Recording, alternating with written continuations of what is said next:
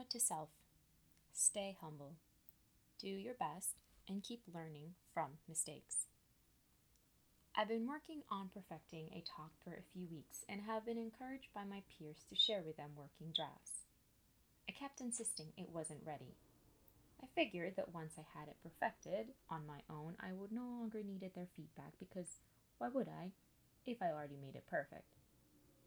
I know there's no such thing as pure perfection, but regardless, that's not how perfectionists move through the world. If it's not perfect, why even try? Perfectionism is that capricious guideline that helps overachievers maximize an outcome for success contingent on their own subjective idea of readiness. But does something really have to be perfect for it to be ready?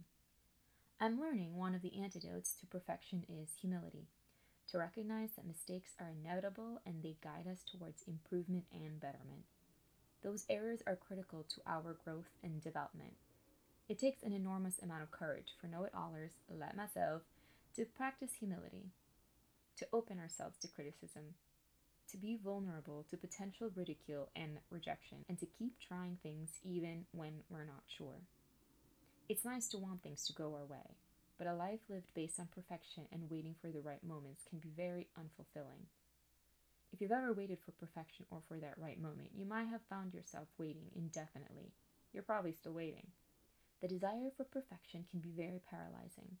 Sometimes we hide behind perfection, using it as an excuse to prevent us from taking risks for a multitude of reasons, such as the following We don't want to be laughed at. We don't think our work is good enough. Translation, we are not good enough. We fear rejection.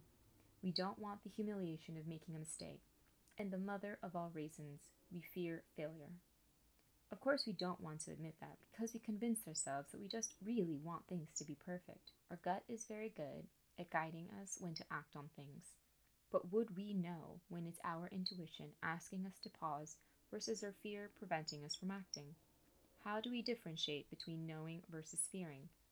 How do we know it's fastidiousness and not self doubt. I don't really think striving for perfection is at all bad. I like to think that I excel in my careers because of this trait. I attribute a lot of this for my exceptional foundation built during my formative years of schooling. I spent my entire youth in a prestigious all girl institution that, dare I say, shaped the woman I am today. Shout out to all the Theresians reading or listening to this, who I know for a fact are definitely pointing out my grammatical errors, misused words, and mispronunciation. I know they would never waver in criticizing speech mistakes because hashtag high school never ends. I may have flourished from an exceptional education, but what I had never learned in school, however, was failure. It was a concept foreign to me from my younger years up to my grad program. I only knew how to succeed. A critical problem with failure averse attitude is that we become so adept at calculating our chances at succeeding that we no longer even try anything that we may remotely fail at doing. And when we do fail, despite our best efforts, it becomes gut wrenching and earth shattering. We know that failures are part of the human experience, but when it happens, we don't always know how to handle them. They really should teach how to cope with failure in schools instead of focusing on just excellence because failure is inevitable. And failures are as equally life changing, if not even more so, than successes.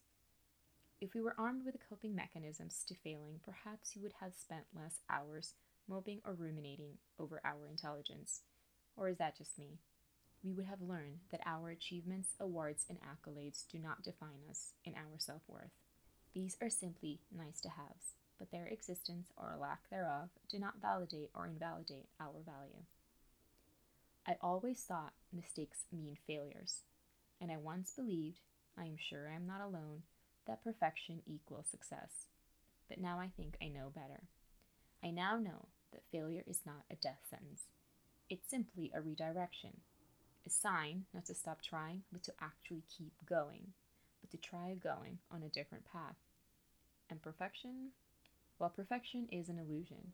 And one of the things that can awaken us from this illusion is the ability to stay humble, to recognize that there will be mistakes, embarrassment, discouragement, silliness, and man, will there be tears.